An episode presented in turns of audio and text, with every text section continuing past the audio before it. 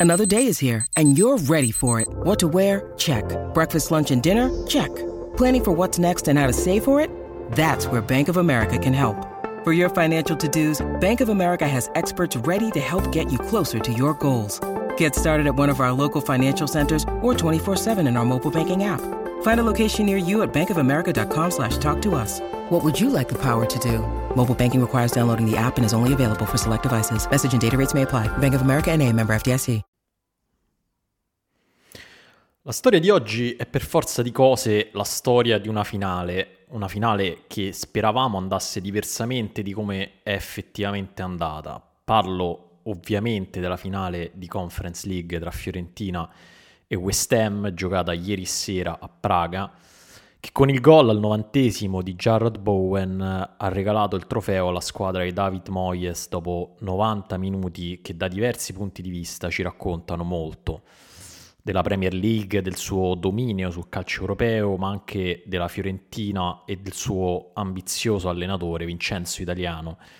Un Vincenzo Italiano di cui oggi si discute molto, che chissà forse potrebbe partire alla volta di Napoli e che purtroppo per i tifosi della Fiorentina ha perso la seconda finale di fila della sua stagione e della sua fulminea carriera al di là di come la pensate, al di là della sconfitta di ieri, comunque il lavoro di Vincenzo Italiano è qui per restare, se la Fiorentina vorrà, che l'allenatore siciliano rimanga a Firenze o meno.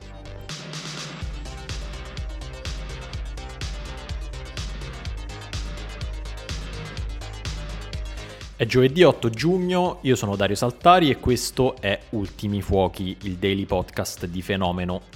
È un giorno in cui immediato futuro e recente passato si mischiano in continuazione per le squadre italiane, soprattutto per quelle di vertice. Al Milan si continua a discutere del licenziamento di Paolo Maldini. Oggi sono arrivate a proposito le dichiarazioni di due importanti soggetti dell'universo rossonero. Da una parte Paolo Scaroni, attuale presidente del Milan, che in un'intervista al Corriere della Sera ha ribadito la centralità di Pioli nel progetto rossonero, rispondendo a una domanda sulla volontà di Maldini di esonerarlo durante la stagione appena passata. Dall'altra Carlo Ancelotti che al giornale ha dichiarato che quello che è successo con Maldini dimostra una mancanza di cultura storica, di rispetto della tradizione milanista. E questa è una citazione letterale. Di futuro imminente si parla anche nella Milano nerazzurra, molto indaffarata a capire quali saranno le scelte di Simone Inzaghi in vista della finale di sabato a Istanbul contro il Manchester City ma anche a Torino dove la Juventus continua la sua opera di riposizionamento e ricostruzione dopo aver evitato guai più grandi in sede giudiziaria. L'altro ieri è arrivato un comunicato ufficiale con cui la Juventus ha fatto un primo passo indietro dal progetto Superlega Ieri invece sono arrivate le parole dell'amministratore delegato Scanavino che ha confermato definitivamente Max Allegri sulla panchina della Juventus e ha allontanato la prospettiva dell'ingaggio di Cristiano Giuntoli come DS, promuovendo al suo posto Giovanni Manna. Vedremo se ci saranno altre evoluzioni nelle prossime settimane.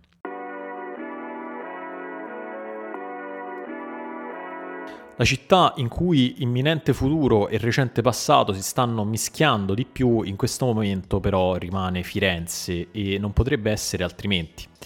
La Fiorentina infatti esce da una finale di Conference League che potrebbe plasmare il suo futuro se è vero, come si sussurra, che Italiano potrebbe trasferirsi a Napoli e se è vero, come si sussurra ancora più piano, che al suo posto la Fiorentina sarebbe pronta a prendere Alberto Aquilani, l'allenatore della primavera, che domani sera, tra l'altro, si giocherà la finale scudetto contro il Lecce. In ogni caso, la finale di Conference League, per come è andata, è stata molto dolorosa per la Fiorentina. Quella con i West Ham è stata infatti una partita strana, ipnotica per certi versi, dove la squadra italiana sembrava in realtà quella londinese Gli uomini di Moyes fin dal primo minuto hanno messo in chiaro di non volerci avere nulla a che fare con il pallone, mentre la Fiorentina ha fatto la sua solita partita ambiziosa, pressando in alto in maniera continua, controllando il pallone, ma anche continuando a dimostrare i suoi limiti in fase offensiva, dove al di fuori dei cross sembra non avere grandi risorse. Italiano aveva deciso di giocarsela con alcune scelte di formazione sorprendenti, come Ranieri al posto di Igor in difesa, ma anche Kwame sull'esterno sinistro e ancora Luka Jovic davanti al posto di Arthur Cabral che ha chiuso la stagione con la magrissima consolazione di essere il capocannoniere della Conference League. Sono scelte che oggi, alla luce della sconfitta, inevitabilmente si discute perché proprio l'ingresso di Igor alla fine della partita al posto di Ranieri è stato uno dei tasselli del domino che ha portato al decisivo gol di Bowen che ha regalato la coppa al West Ham. Subito dopo il gol si è visto tra l'altro Italiano rimproverare Igor urlandogli scappa prima e anche nelle interviste post partita l'allenatore della Fiorentina ha ribadito il concetto dichiarando che doveva correre di più. Oggi sui social italiani probabilmente vedrete lo screenshot della situazione da cui nasce il gol del 2-1 del West Ham con la difesa della Fiorentina a pochi metri dalla linea di centrocampo, pronta per essere infilata dall'inserimento dalla seconda linea di Bowen.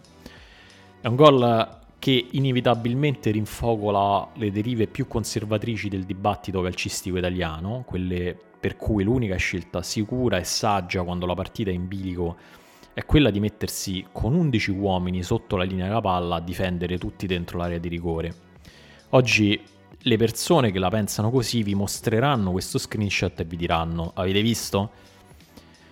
Beh, ci sono diversi problemi con questo tipo di domande, la prima delle quali è che è impossibile capire il calcio attraverso un singolo fotogramma. Questo perché l'essenza di questo sport risiede nel fluire del tempo e se andate a rivedere tutta l'azione, come nasce, vedrete che in realtà si origina da un rinvio di Terracciano. Quindi la Fiorentina non era alta per un certo atteggiamento spregiudicato, ma perché si era posizionata per raccogliere la seconda palla che sarebbe nata dal rinvio dal fondo del proprio portiere, come fanno tutte le squadre, anche le più reattive. Dopo il rinvio di Racciano poi c'è un colpo di testa della difesa del West Ham, un tacco mancato di Sucek e soprattutto una grande palla in profondità di Paquetà che ieri ha dimostrato ancora una volta il suo talento. Insomma, c'è un mix di tocchi casuali e una grande giocata e quindi viene da chiedersi cosa avrebbe dovuto fare la Fiorentina per evitarlo, rimanere asserragliata nella propria area sul rinvio del proprio portiere. Chissà, forse se la Fiorentina avesse costruito l'azione dal basso come è solita fare invece di rifugiarsi nel rinvio del portiere, magari questo gol non sarebbe mai arrivato. Non lo sapremo mai, ovviamente, ma rimane il fatto che, come scrisse Daniele Manusia qualche mese fa sulle pagine dell'ultimo uomo, la cultura dello screenshot, sorella della cultura degli highlights, per cui i giocatori vengono analizzati fuori dal contesto della partita o delle partite di un determinato periodo della loro carriera per trarre giudizi sempre definitivi e molto trancianti, semplifica il calcio fino a snaturarlo. Ieri è stato particolarmente crudele per la Fiorentina proprio da questo punto di vista perché la partita ha girato intorno a singoli episodi per questioni di pochi centimetri episodi quindi che ci illudono di poter capire il calcio con un singolo screenshot. C'è il gol annullato a Jovic alla fine del primo tempo per un fuorigioco per l'appunto di pochi centimetri e poi il discutibile rigore assegnato al West Ham al sessantesimo, una di quelle situazioni che mette in discussione il valore del VAR, soprattutto in un paese così ossessionato dagli episodi arbitrali come il nostro. Mi chiedo, è davvero utile avere la possibilità di fischiare un calcio di rigore nato da un colpo involontario di mano fatto per prendere posizione rispetto a un avversario che puoi vedere solo rallentando, rivedendo e zoomando un video per diverse volte? Ci aiuta a capire meglio come è andata quell'azione, soprattutto rende davvero più sano il dibattito intorno agli arbitri e alle loro decisioni? come ha scritto Daniele Manusia nello stesso pezzo che citavo prima, quando giocavo in promozione mi chiedevo cosa sarebbe successo se avessimo avuto a disposizione i replay, noi e gli avversari. Oggi penso che probabilmente ci saremmo picchiati con maggiore violenza. La finale di Praga è stata per la Fiorentina questione di centimetri anche per la clamorosa occasione avuta sui piedi di Mandragora al 71esimo che avrebbe potuto far girare la finale da un'altra parte. Un tiro relativamente semplice da dentro l'area che è finito di poco a lato poco dopo il grande gol del pareggio di Jack Bonaventura un momento che ci fa chiedere come sarebbe andata se fosse entrato questo tiro e che torna a farci riflettere su quello screenshot, sul dibattito, sulla natura coraggiosa della Fiorentina, sulla difesa alta, la difesa bassa.